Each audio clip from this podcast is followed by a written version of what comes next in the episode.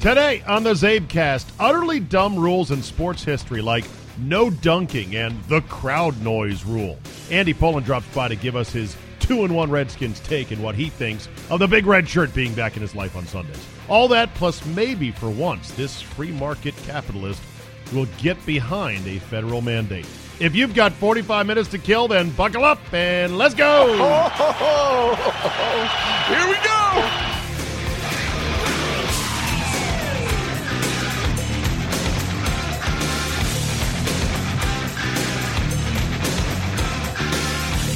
Tuesday, September 25th, 2018. Thank you for the download. Let's get right into it. Jimmy Garoppolo done for the year. Dagger, as expected. Other injuries on Monday, including Dolphins defensive end William Hayes out for the year. Same thing, torn ACL this time, trying to not commit a squishing the quarterback penalty. We'll talk more about it with Andy Pollin, but this is just insanity that 3 weeks into the year, we've had this much mayhem over a simple rule. Not a simple rule, but a stupid rule. A rule nobody asked for. A rule that the referees are now like, well, this has always been in the rules. We're just starting to enforce it now. By the letter of the law, fuck off. You're ruining football. Speaking of which, got this email. You can always email the show. Email the podcast, zabe@yahoo.com. Robin Jacksonville says, I took my sons to Atlanta this weekend to watch my beloved Saints beat the Falcons in a spectacular overtime game. The Saints sacked Matt Ryan 3 times, but each time they did so, my reaction was a muted, oh no, here comes a flag. I fucking hated that, says Robin Jacksonville. You can't even enjoy a huge play at a pivotal moment without fearing the worst. It really made the game a lot less enjoyable for me. I just want to watch some damn football. I thought I'd piggyback on the Zabecast topic today. I agree 100%. Yeah. And now we have a player, a defensive end, who's out for the year because he tried to throw his leg out so as to not put all of his weight or most of his weight on the quarterback. And the NFL doesn't care. And they're never going to care. And they're never going to say, you know what? We've gone too far. We got to dial this back. Oh no, they're gonna dig in and double down, if anything else. If nothing else, I should say. They're gonna dig in, double down, and give you more apples, Homer, in the vending machine. All right, there's a lot of football to talk about today. I just wanted to get a couple of NBA things in. It was opening day for NBA camps, training camps, and so there's media availability. If not in every NBA city, it sure seemed that way in a lot of different cities. I know it was here in D.C. with the Wizards. I don't really care. John Wall's talking about, I can be under the radar. I'm not worried about where I stand. And then he turns around in the next interview and says, I can't believe I'm the 31st best player in the NBA. You show me 30 better players. Okay, whatever. We're dreaming about Dwight Howard's big resurgence here, reinventing himself, that we're going to finally get the best of Dwight Howard. Yes! For all these years of him just fucking around and underachieving. Now, finally, at what, age 36 or something like that? We're going to get the best of Dwight Howard. We'll see. LeBron showed up to Media Day and wore his Laker jersey, number 23. He did not have his own press conference to start. Like, when he signed with the Lakers, I thought there'd be okay, I'm going to have a press conference because I know you people are going to want to ask me questions. He didn't have that, knowing that this day would come, and he was there answering questions. It looked weird. It looked weird with him in a Laker jersey. But it's going to be interesting to see. I mean, they're going to be good with him. No doubt about it. It's a matter of how good and how far away they are from the big dog in the West and the big dog in the league, which is the Golden State Warriors.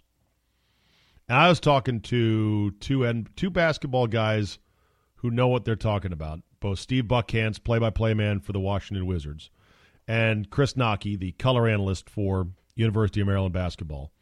And both of them said, wait in a year when Kevin Durant joins him in L.A. And I'm like, what? And they're like, oh, yeah. And I said, really? And they're like, really?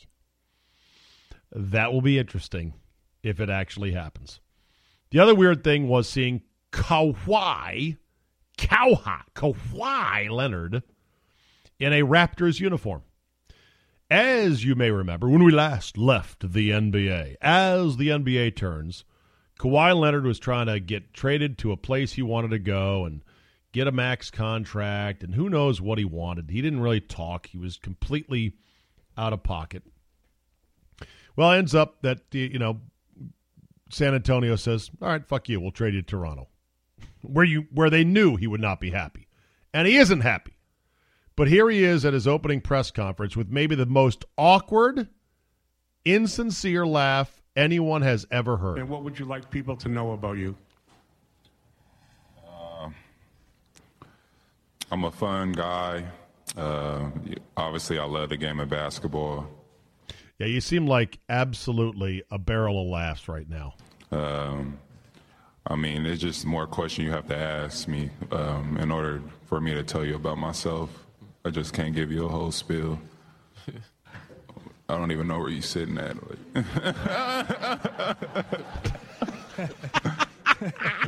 I don't even know where you're sitting at, because he was up on the podium and it was very dark around the room where the reporters were. You got to ask me more. I can't just riff on myself. And then that laugh over, I don't even know where you're sitting. Just can't give you a whole spiel. I don't even know where you're sitting at.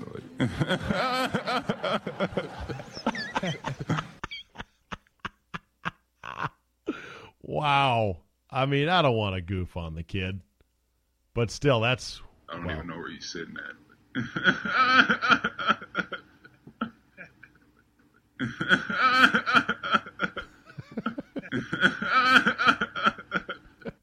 It's just so wrong. All right. Couple of business items here. It's so funny. I love the feedback. Give me all the feedback you want. Give me the positive. Give me the negative. Give me the brutally honest. I take it all in. Try to process it. I average it out because there's a lot of conflicting feedback. Like, for example, my longtime golf buddy, lawyer, Jay Flemma, he texted me. He's like, texted or emailed or left a voicemail or something in which he's like, man, you got to step it up. You can't open with that weak shit like that, the clickbait story about Kevin Costner and the penis enhancement ads that you saw on MLB.com. That's weak, man. You can't open with that shit. Like, okay. Another guy said the exact opposite. He was like, oh my God, that was so great. I was laughing my ass off. I couldn't believe it. And I was wondering why, indeed, that would be on MLB.com. I still don't have an answer as to why does MLB.com, a reputable website, have such utterly shameless shit clickbait for penis enhancement. I guess the sheer numbers of, MLB.com gets 1 trillion hits, and the penis enhancement, industry is like, well, we'll pay you this much money, and MLB is like, fine, put it up there. What do we care? Stiffen your bat while you're reading some box scores. Yay. And then when it comes to the premium subscription, I have said over and over, and I'll say it again, you are not getting your $5 worth yet in terms of pure value for just getting the Friday Five Ways Football podcast. We are now we're going on our fourth week, so we've had 3 episodes. We're less than a month into this. I'm starting to add more stuff. It's going to take a little time to ramp up. I've said all along that basically this is a affinity buy for you, $5 a month to support me, support these endeavors, and to give me the oomph and the encouragement to keep building on and to keep expanding. And you people have responded in tremendous numbers. And if you don't want to buy the Friday show, don't. Absolutely don't. Just listen to these 4 days for free at your leisure and carry on. But I get these emails. Actually, this is a tweet from one Liam D. He writes, "This is America. Get sponsors. We won't pay for your mansion, multiple TVs, camera fetish, drones, director's chairs, etc., especially for a pussy version of PMT, meaning pardon my take. I listen to Pardon My Take. I enjoy it. A couple of F-bombs coupled with PC, I don't want to lose my other job for stuff I stay here, is worth $0.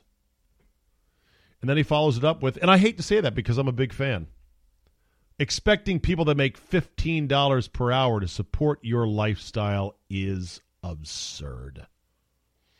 Liam D has one follower on that particular Twitter account. I find that so fascinating. I'm not expecting anybody to do anything. I'm offering you, if you want it, have at it. If you'd like to support, I appreciate it. Otherwise, don't. He gets so mad. My mansion, my multiple TVs, my camera fetish, my drones, my director chairs, etc. Trust me, the podcast is not paying for any of that.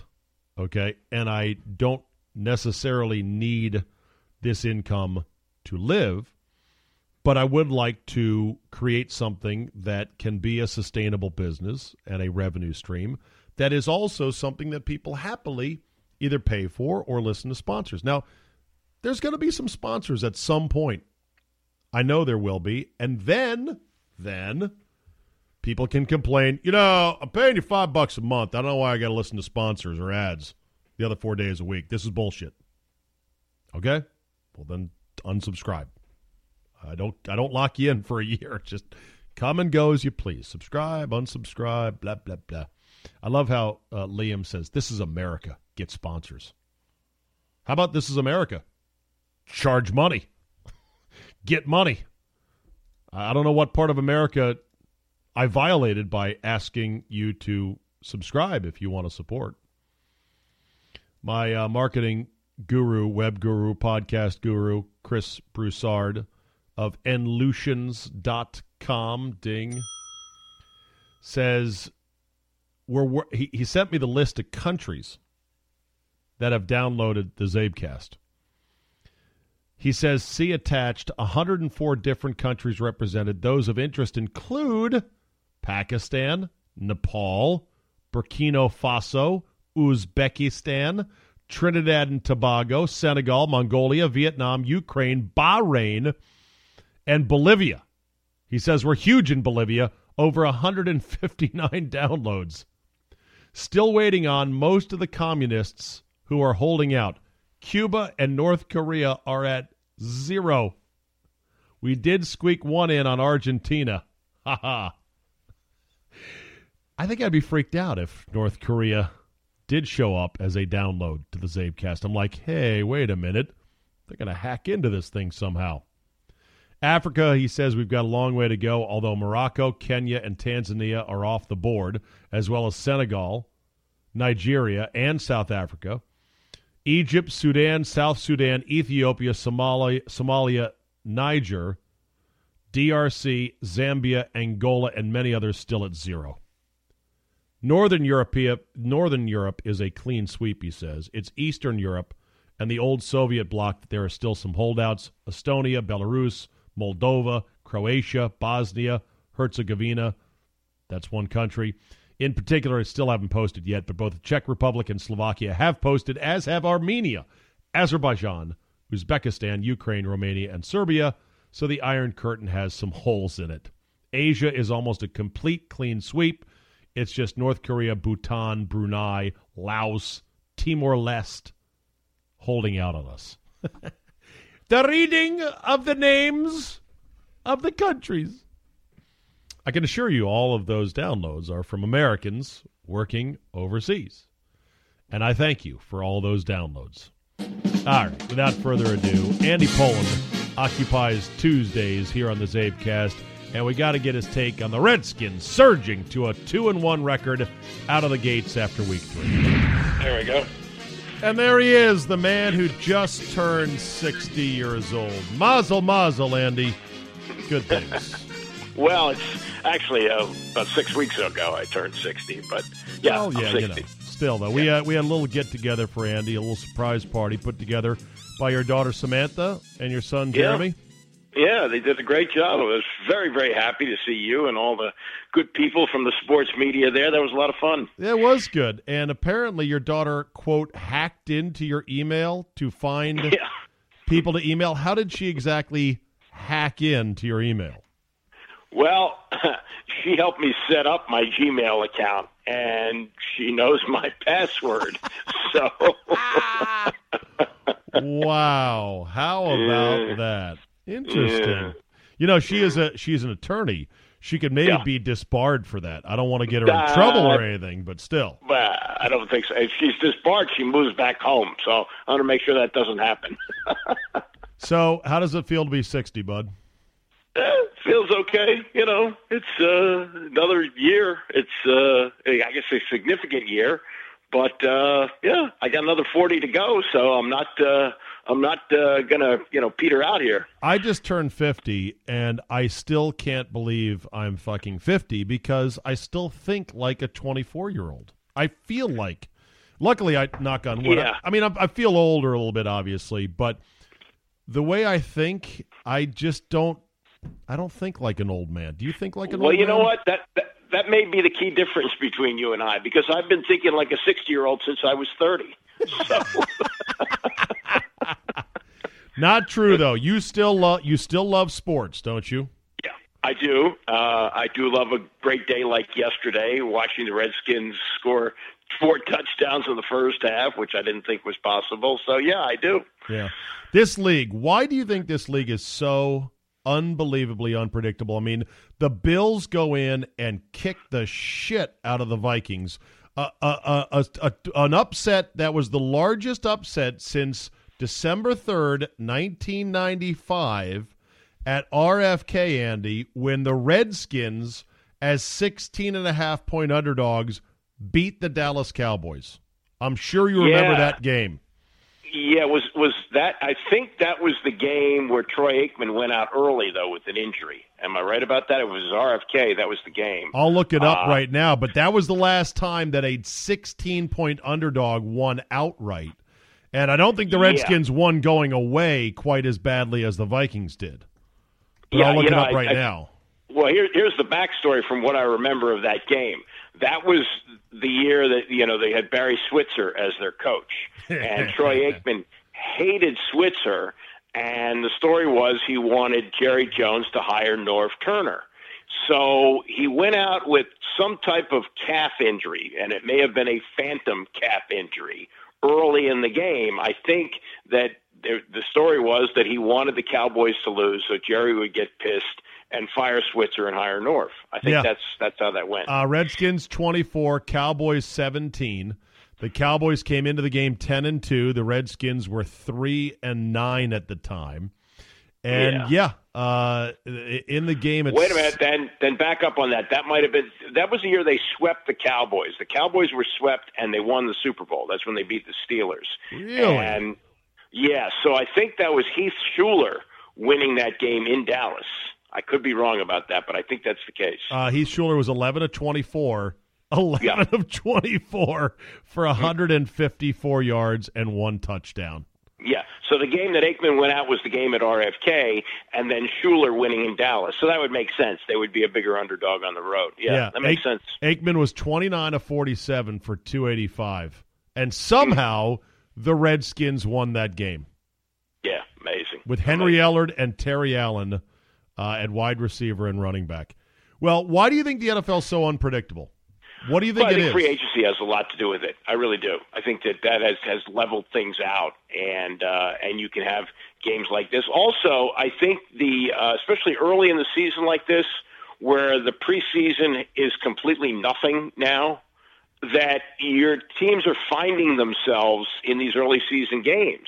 And I don't think you'd have a game like that late in the year, but this time of year, I think it makes some sense. That there's just do you think the Vikings were just totally off, or do you think the Bills came in jacked up like they're on the most powerful drug in the world, saying we're going to kill these guys? It doesn't make sense. They had a player quit at halftime in their previous game. I know. The Vikings had a great game. Now, maybe you could say, they left it all on the field against the Packers, but I don't think so. I think it was just a case of the Vikings looking at the Bills and going, Bills. You look at them, they're a mess. They can't win a game. They can't keep players on their team from quitting at halftime. We should take care of them easily. So I think there's that mindset. You do think that pro teams do take other pro teams lightly when they absolutely should not? Yeah, of course. Yeah, and I think the Redskins took the Colts lightly. Yeah, they did, and they had no right to. But that's just the nature of football, and I think it's the nature of the head coach, too. Now, that may ultimately pay dividends down the line, but I think that he does not keep the pressure on them to continue to win games, and that's why I think they overlook the Colts. How do you feel about this team now that they're 2-1? I really don't know. It's hard to tell. Look, how do we feel about them? Yeah, what's the best thing we got going for us right now? The D-line, right? Payne and Allen. They have a defensive line, and the defense does appear to be better, and that they have a quarterback who knows how to play. I think that, to a great degree, he's at least more experienced than Kirk, and that he's able to win these type of games. I think another thing is that Gruden's game plans, while this one was very good yesterday against the Packers, he clearly wasn't ready to play the Colts. He comes out of that game saying, they played a soft cover 2 zone. Well, that's kind of basic. Why weren't you ready for that, Right. And in this game, if you looked at the numbers, the Packers were, A, giving up points, and B, giving up yardage on the ground. Teams were averaging 4.6 yards a carry against them going in. So to see what Terry Allen did is not that shocking. Yeah, even though I'm excited about Payne and Allen and Ioannidis. Yeah. There are other guys that are not necessarily stepping up. The secondary for the Redskins appears disorganized at best, and they give up plays. I mean, if Lance Kendricks doesn't catch that ball, or if he does catch that ball, who knows what the game could have been. That was a dagger of a drop. I told my friends in Green Bay, or in Milwaukee, I said, you got to cut Lance Kendricks for dropping that pass. If for no other reason than to send a message to the rest of the locker room that says, we're not fucking around. We don't need you. If you can't catch a pass like that, we can't have you on the team. Yeah. Well, you do it. I know you do a spot with them every day in Milwaukee. Don't they hate Mike McCarthy, even though he's won a Super Bowl? It's funny because the two DJs, Bob and Brian, have finally come around to not liking him. Bob more so than Brian. Brian is coming around a bit more slowly. A good number of listeners up there are now convinced, even though I've been banging the drum to get this guy out of there. I said after the Seattle debacle where they blew a 15-point lead in the fourth quarter, I said, he's got to go. I said, change it out. Who are we going to get? Who's better? I mean, he won a Super Bowl. You know what else he has done since he has been there? Hasn't been back to another Super Bowl, much less won another Super Bowl. He's been there 13 years, and he has one appearance to show for it with both Favre and with Aaron Rodgers. That's true. 2 Hall of Fame quarterbacks and only 1 Super Bowl win. That's a good point there. And John Madden said when he retired after 10 years with the Raiders, after 10 years they get tired of you. They tune you out. You know what though? They're too. This is the only downside to not having an owner. If there was a billionaire owner, that billionaire owner would have said at least a year or two ago, "We got to change this guy out." But they move so slowly. They are so conservative up there. Mark Murphy is the team president. Ex-Redskin, good guy, smart guy, but they're just so very cautious. I feel bad because I feel like McCarthy is wasting Rodgers' career right now. Yeah. Well, now you got all these problems in Pittsburgh, too, and they do business the same way. Mike Tomlin, only the third coach they've had since 1968 or 9, something like that. Exactly. Yeah. All right, so let's see. So the Redskins got a good front 3, finally. The O-line is pretty good. Peterson... How much more can AP continue like this? I still think there's an injury that's going to happen. I can't believe that he will turn in performances like this week after week. I really can't. But, when they needed him to be good, he was very good. And maybe he's not as good as he was in his prime, but he's better than anybody else they've had around here since Alfred Morris. And Morris may have been a product of the scheme. I was going to say... Isn't AP the most exciting runner? Like that run The big one on Sunday where he does the classic burst, cut, and gallop, and you're like, oh, yeah. Shit, that was sweet. We haven't had that since probably Portis because Alfred was more of a straight-line runner, a one-cut guy that was scheme-dependent with that zone read with Robert. Yeah. No, the Redskins in their history have not really had a running back like that. I mean, the classic ones, John Riggins was a, plow horse. Right. Larry Brown was like a battering ram.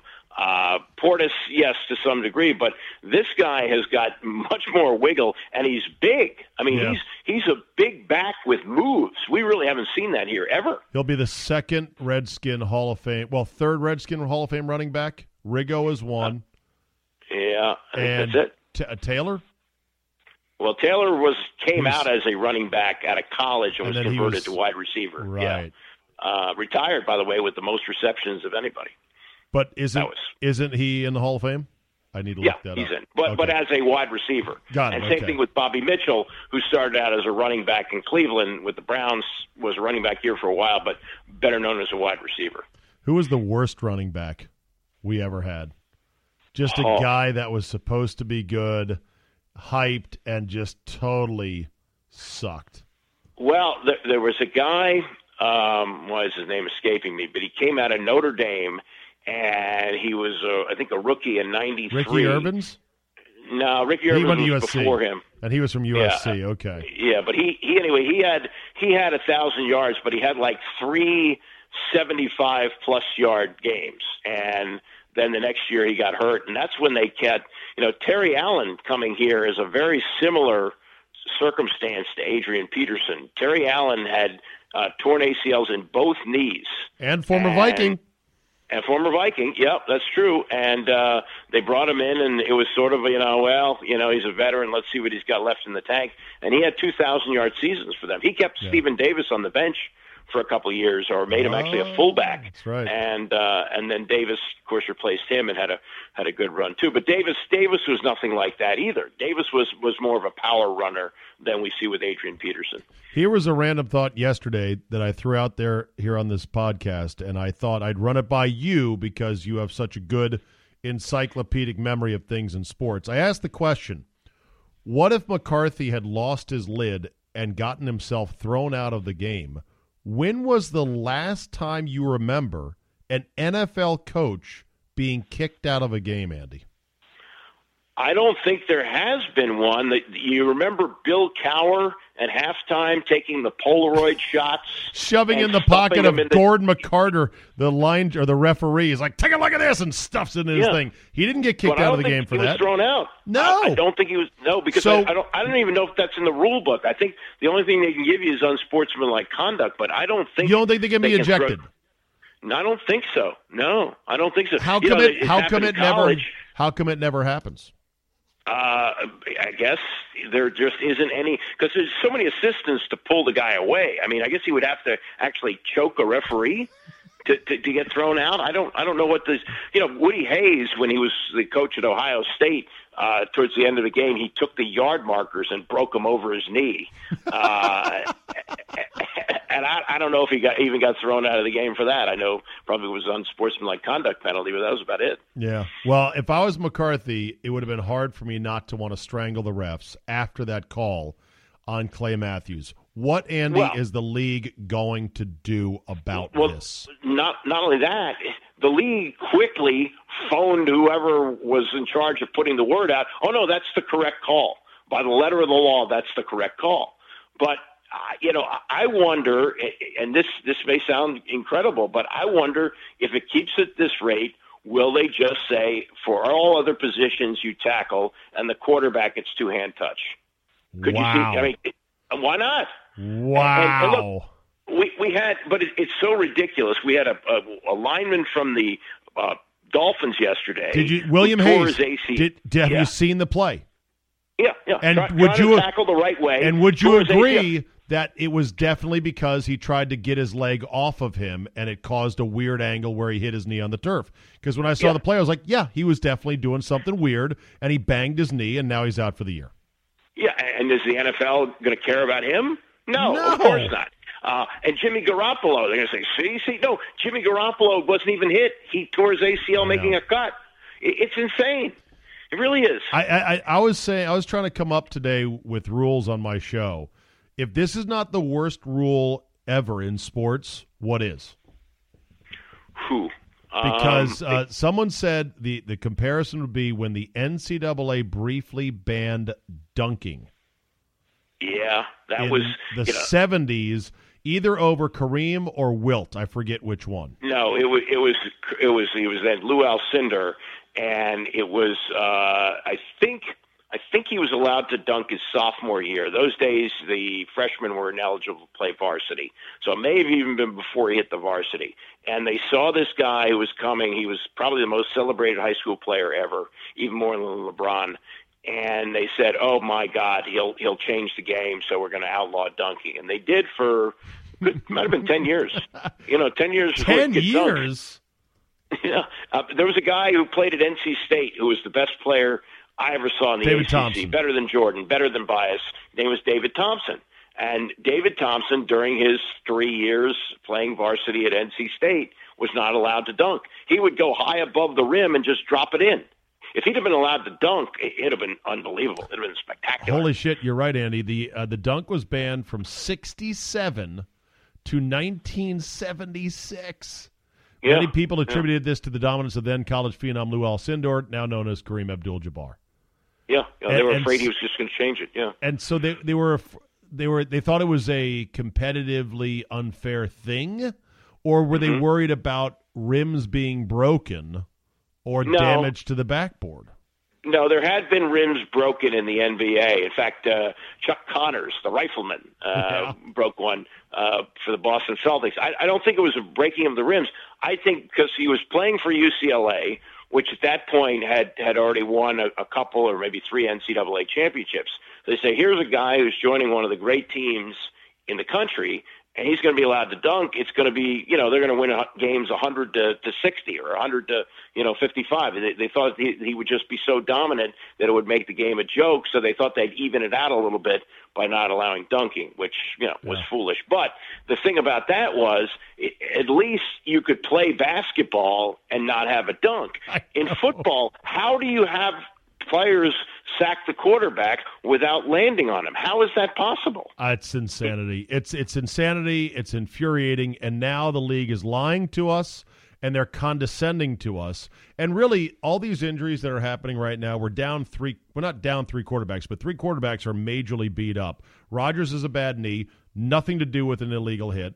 Mariota's got a bad arm and elbow, which they said after the fact, that was kind of illegal. Garoppolo's out for the year on a play that wasn't flagged and wouldn't be flagged. And there's going to be more injuries based on plays that you can't legislate against. So they're going to keep losing quarterbacks, even though the rules are this stupid, which is frustrating. I don't know. I don't know what they're going to do about it, because I don't know how you can possibly tackle a quarterback without landing on him. If you push him down, is that unsportsmanlike conduct? I don't know. Yeah. I mean, if you if you're too mean to him, yes, they'll say that's a penalty. You're too mean. But the tackle that he made, see, even the guys who were doing the game on TV, Charles Davis and the play-by-play guy, I forget his name, but they said they thought that because he drove his face mask into the shoulder, that was unsportsmanlike conduct. They didn't even know that he landed on him with his body weight. How else was he supposed to land? What is it, that flying Melendez? I mean, right. How, Mary Lou Retton, is he supposed to do a backflip and not? It's ridiculous. Plus, a lot of Packer fans were like, how come Deron Payne didn't get penalized when he basically just whipped Rodgers to the ground and slammed him into the turf? Well, the answer is, how else is he going to make the play? He's bear-hugging him from behind. Deron Payne is listed at 320. He's probably more than that. And Aaron Rodgers is 225, according to the media guide. That's 100 pounds of difference. It's just basic physics. So I guess, I think the NFL, Andy, is in this. They've got their fingers in a Chinese finger trap of quarterbacks, where the harder they pull to try to make it safer, the tighter it gets, and they're at a point where it's counterproductive. I remember the league used to be such that, you need a quarterback, and it'd be good if he was a good one, but your season wasn't over if you didn't have a guy or if your starter went down. Am I right about that? Well, I mean, there have been, you know, famous cases like the Baltimore Colts, who went to the Super Bowl, played the Jets. They played most of the year with Earl Morrill, who is the backup to Johnny Unitas. Well, how about more recently? How about the Ravens when they swapped between Banks and Dilfer and won it all? How about last year, the Eagles with Foles? You know, it does happen. How about the Redskins with Schrader, who got benched for Doug Williams? Yeah, Schrader was a project guy. Williams was a retread and an old vet. These were not franchise quarterbacks. Like, you can't replicate what the Redskins did today with two nondescript quarterbacks, I don't think. Well, also, though, the game was not as dependent on the passing. Like, that's my point, is that the NFL said, remember the famous SI cover in 93, can the NFL be saved? Yeah. And it was after like a couple of 6-3 and a 3-0 game, I believe. Yeah. Well, like the Packers, I think going into yesterday, they were 1-3 in games where they had rushed for over 100 yards, and I think Aaron Rodgers had missed the 3 of those games. Right. And the feeling was, you know, if they're running for 100 yards, there's something wrong. They throw the ball all the time. Right. Used to be a Redskin win was somewhat automatic if they ran for 100 yards. And when Joe Gibbs was coaching the team, that was always a goal, to get 100 yards rushing as a team, and that's how they would win. But now the game is they encourage the pass. They make it easier for the quarterback. They don't just encourage the pass. They worship the pass. Yeah, they obsess about the pass, and they're all about the pass. Like, I looked this up in 2000. There was in the year 2000. There was 23 1,000-yard rushers in the league versus just 13 3,000-yard passers. Last year there was only 9 1,000-yard rushers, and there were 22 3,000-plus-yard passers. So that's the state of the game. 1,000 yards isn't that hard to get anymore. What is it, about 60, 65 yards a game, something like that? Andy, it's always been the same amount of yards to get per game. No, but when I was a kid, they played 14 games. So I'm just counting 16-game schedules. But still, that's where the game is. I think the NFL, if they were smart, which they're not, and if they didn't quite care as much about money, which they don't because they're greedy as shit, they would tilt the game back towards being more running balanced. How do you do it? Very easy. You ready, Andy? All right. Liberalize two things: offensive line holding and defensive back interference. In other words, call fewer flags for holding on the offensive line and fewer flags on defenders for defending passes. You saw how many that was the change, you know, in 1978, which was, I think, also the year that they went to the 16-game schedule, that the 5 yards off the line of scrimmage, you can't hit a receiver, was changed. Because, you know, guys like Pat Fisher used to almost tackle Harold Carmichael in the open field. And I'm not saying go back to the 76 rules. I'm saying dial it down. Tell your referees we want fewer flags in both those areas, meaning be more liberal in your interpretation of what is or is not holding. And therefore what that does, Andy, is it immediately protects the quarterbacks better because sacks will go down because guys will be able to hold a little bit more.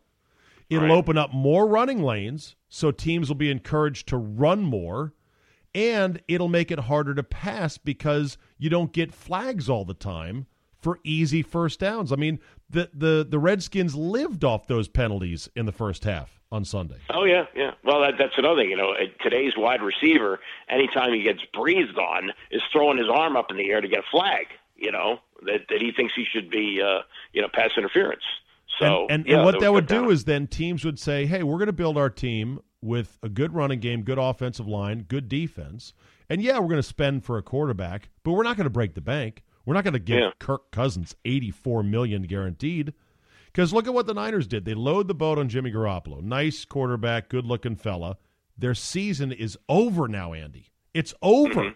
They are back to the catatonic state they were in like De Niro in Awakenings. Awakenings, yes. They're back to the catatonic state they were before the trade last year. All because there's Bobby Bethard's grandson is the quarterback. Yeah, I know. Nice kid, but not going to be able to get it done. Here's another crazy rule for you. Somebody texted this in. Remember when you would get penalized as the home team if the crowd noise was too loud in the NFL? Was that with the famous thing where he said Sam Weiss said you're not in? No, that was a snowball. No, that was a snowball that was thrown. But there was a crowd thing? Really? Don't you remember referees? Yes, referees used to go up and they would stand over the ball when the crowd noise got too loud, and they would wait until the crowd settled down. And I guess in theory you could get penalized, although I don't ever quite remember that happening. I don't know if it was such a penalty as it was an advantage for the road team if the clock was running down, that would stop the clock if he did that, if I have that right. I may be wrong on that, but I think that's the way that was. Well, I just remember sometimes like, referee's coming in here, crowd. The quarterback says he can't hear. Remember the quarterback should go like they tap their helmet like, I can't hear. Yeah, but I don't think it was a penalty. I don't think so. But the referees would get in there. And they would stop the play clock, and they would pause until the crowd settled down. Yeah. Unbelievable. Well, at FedEx Field, they don't have to worry about that because, A, there aren't a lot of people there, and there are enough people from the visiting team to shut up when they have the ball. How'd you feel about the crowd? Shitty day. Terrible rainy day. Yeah, hard to tell. Really wasn't a factor, but clearly Green Bay coming in, you would think there would have been more people there. But I think that the poor game against the Colts hurt that, and the fact that people are watching their beautiful televisions at home. That's another big factor there. Yeah, another bad rule: the PGA allowing viewers to call in penalties that they see watching on the couch. Yeah. Wasn't the first one I remember was Craig Stadler hitting underneath a tree, and he put a towel down to protect his knees, and somebody saw that. That's the first one I remember. Yeah, that was like one of the first ones. It was deemed building a stance. Yeah. Even though it really didn't do anything to build his stance. The rules of golf are crazy. Hey, speaking of that, let's talk golf, Andy. How about your boy Eldrick Tiger Woods? Well, I was just, following Twitter enough to know that I wasn't watching him because football was on, but I did see that he was coming up 18. You weren't watching him. You being Mr. Tiger Woods. I really did not. But I did see, when he was about to come up 18, the sea of humanity that followed him was absolutely stunning. Yeah. I mean, that shot, I could watch that 100 times. That is unbelievable. How many people do you think were following him? Hundreds, thousands. Now, why do you think no crowds break away and do that to Rory or to do that to Dustin Johnson or to do that to Justin Thomas or to do that to anyone else? He's Tiger. That's why. And I did see the Dan Hicks. Yeah. I did see the Dan Hicks post game thing where they had him and they had Justin Rose, and Rose, I guess, is Player of the Year, FedEx points. You know more about that than I do. He won the FedEx Cup. Yeah. Yeah. So they did this, thing with Tiger, and Tiger tipped his hat to Rosie. They kept calling him Rosie. And then they start to interview Justin Rose, and he gets like half of an answer out, and then Hicks yanks the microphone away and says, "We gotta go. Good night." Exactly. It was like the vaudevillian cane around his neck. Okay, you're gone. Yeah. Yeah. We interviewed the guy who matters. We're going to let you say 2 words, and then you're done because nobody gives a damn about you. Well, it's pretty amazing he's come back from this. I mean, it's unbelievable. 15 months ago, he was gorked out on goofballs, crashed his car. Lucky he didn't drive into a swamp and drown, frankly. Yeah. Yeah, no, you wondered if he was going to live, much less play golf again, and the fact that he's won. Now, can he win a major? Yeah, I guess he can now, right? I mean, if he wins that, of course. Wouldn't you think he's one of the favorites going into the Masters next year? He led a major, the British Open, standing on the 10th tee this summer, and then let it slip out of his hands. Yeah, he's already the favorite for the Masters, and as long as that back holds up, and who knows, Andy, how that back is holding up. That's the third back surgery he has had. That's true, but the other thing is he's actually older now. So he's actually at an age where even if he were still really good, he would still be declining because of age. So the fact that he's winning after all that. And yet, Andy, his club head speed has never been faster. Yeah, that's a little At age 42, after his third back surgery, you and I have been around enough sports rodeos to know when things look really weird, just keep a little bit in reserve, like 5% in reserve that, hey, something down the line may come out that you go, oh, okay. That's all. Well, 5%. I'm just putting 5% off to the side. Well, look, here he's been through so much that maybe if in fact there is some kind of performance enhancer there, you know, his legacy is so, so famished at the end anyway. Maybe he thought it would be worth the risk, and if people found out he used PEDs, they go, well, okay. You know, he was a serial cheater on his wife. He did a lot of stupid things, and he still has those 14 majors. So, and I'm not saying that he is. I'm just saying, for example, what if a champion cyclist has cancer, and then he comes back from cancer, and he's better than he was before the cancer? Like, that'd be crazy, wouldn't it, Andy? Well, I mean, Barry Bonds, who never hit 50 home runs when he's 37, hits 73. Something's not right there. That's just funny. All right, you're going to watch the Ryder Cup? Some. Yeah, isn't it in the morning? I kind of like that. It's in the morning. It's overnight, actually. The live coverage. It'll be on by the time you get up. Yeah, I get up early, so I'll see some of that. Do you know who buttonholed me at your birthday party to talk Ryder Cup briefly, and this absolutely warmed my heart? Young Jeremy. Oh, yeah? Yes, yeah. Your son, who is a basketball fanatic, loves college hoops. Loves the round ball, more college than pros.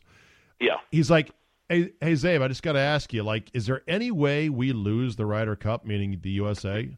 And I said, I said, on paper it looks like, we've got them totally outgunned, but this is a weird format. It's, it's always designed to be tight, and it always is tight. It's on their soil, even though France doesn't give a shit about the Ryder Cup. Mm-hmm. And I said, and I stopped, and I go, do you play golf, by the way, now? Because your son's a teacher now in Boston. Yeah. In New York, yeah. And he goes, no, he said, but I just love watching the Ryder Cup. And I said, damn it, Jeremy, that makes me so happy. Because it's a great, Andy, it's a great event that is every 2 years that is unlike the normal boring golf where it's just little polite golf clap. It is a intense thing from the very first tee shot. I tried with him. I said to him, my father didn't play golf, and I wasn't exposed to the game till I was in my mid-40s, and I tried it, and I quit. But I said, for you, you're young, and if you want to do it, let's do it. So we got some clubs. We had a deal with Golfdom, and they got some clubs there, and I sent him to a golf camp, and he did it for a while. But then he decided he didn't like it. I said, but okay, I gave you the chance. But he's like me. He likes to watch it. I like to watch golf because I don't have a lot of patience, so they go from shot to shot to shot to shot to shot. I like that. But it is fun to watch golf because there's always a variety of shots and predicaments and, oh, shit, he's in the water or he's in the trees and, he's got to make this putt and he made it. Okay, that's great and everything. So, and you're right. You don't have to go through any of the frustration yourself trying to play this infernal game. You just watch guys who are insanely good at it do it on TV. I've also noticed this, that guys who play other sports and can't play them anymore really love golf, the competitive aspect of it. It keeps them flowing. Do you know how many athletes, ex-players, love golf? Football players, basketball players, baseball players. Yeah. I mean, a ton. And we're talking now, Steph Curry has played now in 2 pro events and has not embarrassed himself. He's still a star NBA player. That's great for the game of golf. Yeah, and look, Gary Williams, you can talk golf with him more than you can talk basketball. Good. He loves that. What was the one where Payne Stewart rolled in that long putt? Was that a Ryder Cup event? That was the one. That was the U.S. Open at Pinehurst when he beat Phil Mickelson in 1999, and then no. This was a team event. A Ryder Cup at Brookline when he was playing Monty in singles on Sunday. His match ended up not mattering, but he was he makes a big long putt and he pumps his fist and he's got gum flying out of his mouth. Yeah. Unfortunately, and he died. He died 2 days later on that plane flight that lost oxygen. Yeah, well, I was doing a post-game show with Joe Jacoby and Monty Coleman, and I literally had to drag them away from the TV to get on the air to talk about the football game. That's how into it they were. It was amazing. Good stuff. Okay, real quick before I let you go, did you see where Junior Galette and Chris Baker, two ex-Redskins, are now basically begging to come back to the team? Baker, who was in Cincinnati, I think, and got cut on September 1st, currently without a team, a guy who's kind of like a Hainsworth Jr., but a little bit more funny, a little bit more colorful, washed out in Tampa after 1 year. They regretted that signing right away. He tweeted out a picture of him in Redskins colors saying, man, I want to get back to this or something like that. And then you got Junior Galette basically lobbying the Skins via Twitter to sign him again because he turned down their offer. Pathetic. He turned down their offer to start free agency saying, I want to shop around. Got no better offers. The Skins moved on, and then nothing happened. And now Galette's fired his agent. He has tweeted out to all you NFL players, you don't need an agent, man. It's not worth it. And they don't understand what you really want. Wow. Yeah, well, he should have said to his agent, they paid me 2 years not to play, and they paid me a lot of money. I played one more year, and I was pretty good, and now they're offering me $10 million to stay. I think I'm going to take that. But he bought into what his agent was telling him. Oh, no, you're a pass rusher. A lot of teams are going to line up to be after you, and they're not. And now it's sort of pathetic that he's begging on there. And also, I think there's still the feeling that the Redskin land is the land of gold. Des Bryant asking to be here. I still think the players think about the days when Adam Archuleta comes in looking for $6 million and they give him 10. Or those days are over. Or when Portis gets a huge deal, or Lavernius Coles, right? Exactly. Yeah. Right. I think there's still that. Oh yeah, Dan Snyder just throws around money. No, they really don't anymore. They don't do it that way. Yeah. All right. Very good, Andy. Anything else to add this week? What else was? What are you doing your bye week? You can go apple picking with your wife? No, not going to go apple picking. Do Jews apple pick? Oh yeah. But we do that, but not with great fervor. We'll pick a few apples, but we're not going to make a day of it. But I do still have to do my deck. I have to reseal my deck, so maybe I'll get to do that. And that you're going to do that yourself? You're not going to hire that out? No, I have a friend who has a power washer. I did some of that in my old house before I left, and I have to do that, and then roll on the sealer. And I think I'll be done. I've got my big screen TVs in. Things are good. Andy has big screen TVs, plural, in his house, but not together in one room. You have one in your bedroom, which is how many inches? 65. And one downstairs in your living room, which is? That's 60. And then the one in the basement is 65, and it's above the fireplace, wall-mounted, and 4K. It's unbelievable. So you have to run around from one TV to the other. I have what's called a remote in my hand. No. It's a small device which allows me to change the channel by simply pushing a button. Dear listeners of the Zabecast, please email me and help convince Andy that unless he gets at least two TVs side by side, he's not living properly. That's all I want to do. Well, I could also, if I had an iPad, I could watch something on my iPad while I was watching the TV. Okay, well, do you have an iPad? No, I don't. Do you want one? I was thinking about getting one, but what if I gave you one of mine you could use? How many do you have? Two right now. Why do you have two?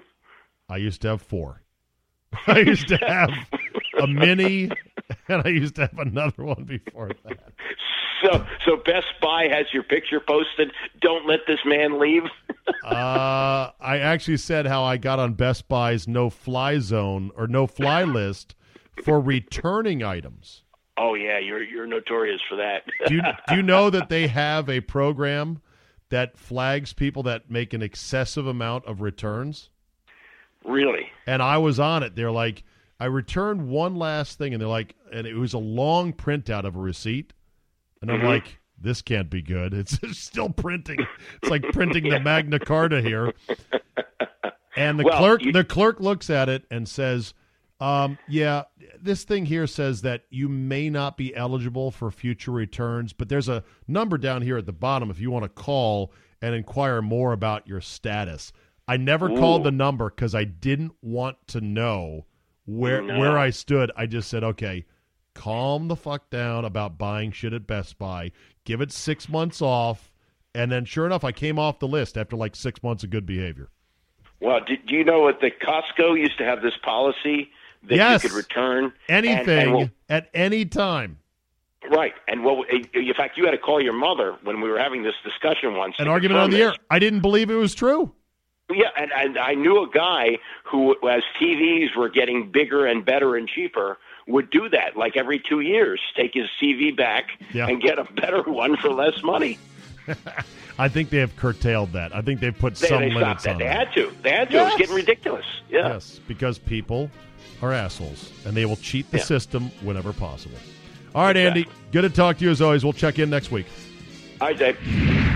Let's end with this today. Normally, as a free market capitalist, I have a dim view on any government regulations that could otherwise be handled through good old-fashioned competition.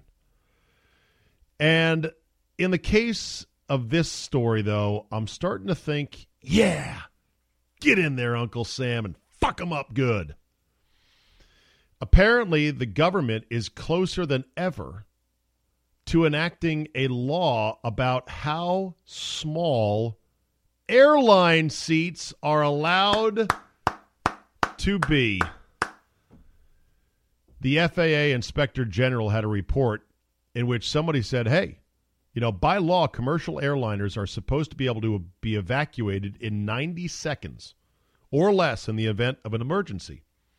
Recent incidents revealed that was taking 2.5 minutes or more with a fully packed flight because the seats are so small and there's so many people in that tight, confined space. The Inspector General directed the FAA to take a fresh look at the issue, leading some to believe that the FAA was finally about to restore some legroom on airline flights. Well, the FAA then said, never mind. They blew off the report. Nothing changed. Now dealing with the growing chorus of complaints from travelers, it appears that Congress is now going to step in and do something about it, whether it involves a safety issue or not. This from the Detroit News. The regulation of seat width and legroom is part of a 5-year extension of the federal aviation program announced in early Saturday by Republican and Democratic leaders of the House and Senate committees that oversee the nation's air travel. Thank God. The two parties finally getting together and cooperating on something. Congress faces a September 30th deadline to keep the FAA programs running. The Senate will also need to take up the bill this week, or both chambers will need to pass a short-term extension. I mean, look, here's the problem. Unlike other products, it's not easy for us as consumers to go, well, hey, United, your seats suck. We're going to go and get a flight that runs from the same airport to the same airport on another carrier that has much more reasonable seating. A, because they're all going to smaller seats, and B, with the way the modern American air system is, with the hubs and the we only have so many landing spots at this airport. So and so's in Delta City, and so and so's in Atlanta City, and the fact that we've got 3 airline companies now, they've all merged together. There's no real way to keep them from continuing to crank and crank and crank down the size of seats. And I think it's crazy that a otherwise average size person, I'm a little bit fat, I'll be honest, but in terms of width, my shoulder width, it's ridiculous. I should be granted, as a otherwise normally not super wide guy at the shoulders, you should have the right to your shoulder width on your seat, plus 2 inches on either side. an inch on either side. Let's start asking for 2 inches on either side. We'll settle for an inch. But that should be mandatory. You should be able to go to, like when you get your TSA pre-check, you should be able to go to some office at the airport at your leisure and have your shoulder width measured. And they go, oh, you are 39 and a half inches? Okay. So you have a right when booking a flight to get a seat. And if the airlines don't want to make all the seats a certain width, then they've got to make available a certain amount that are at least, well, in my case, I'm guessing 41, 42 inches wide. Really haven't measured my shoulder width, but that's the biggest thing. I can lose all the weight in the world, but the length of my femur is not going to change. So in other words, when I'm sitting there normally and my knees are smashing up against the seat in front of me, I can't change that. I can't lose enough weight to change that. Just like as much weight as I lose, my shoulder width is never going to go down. And when I'm on a flight in a three-gang row and there's two other dude bros with me like I was coming home from Vegas and they've got wide shoulders and I've got wide shoulders, we're done. And I'm leaning out into the aisle. Scott Lynn got his knee smashed by the cart. Not because he was being sloppy and like purposely putting his leg out. He had fallen asleep, and his leg just kind of stuck out in the aisle, and bam! And they don't give a shit about hitting you in the knee with their cart. None whatsoever. Fucks given, zero by the airline stewardesses. And you're not going to get anything as compensation for, hey, you smashed me in the knee. That's nothing about flying. I get rid of that cart. Absolutely. No drinks. You want a drink on the plane? Bring your own drink. Bring one drink of your own. That's it. None of this coffee. So, I got to bring a cart. We get a cart. No. Fuck to the no. We don't need that cart going up and down the aisle. Pain in the ass. But that's my airline. I'd have no carts, no drinks that we serve, no food that we serve. It's just pointless. Eat before your flight or bring a snack. You're not going to die, okay? And no overhead bins. Why not? Because then people bring shit on board. If there's no overheads, nobody drags luggage in. Very easy to get on and off the flight because people only have what they can put with them. I know, it's an insane airline, but I'm just saying. I'd like to start it up, see how long it would last. 3 months, max. All right, that'll do it for me today and for Andy Pollin. Thank you so much for listening. Thanks for downloading. Subscribe, comment, and like. Tell 3 friends. If you can spare the $5 a month and you don't think it's un-American, subscribe to the premium. You think you might like the Friday show. It's only $4.99 a month. You can quit anytime you like. Otherwise, have yourself a great Tuesday. We will see you next time.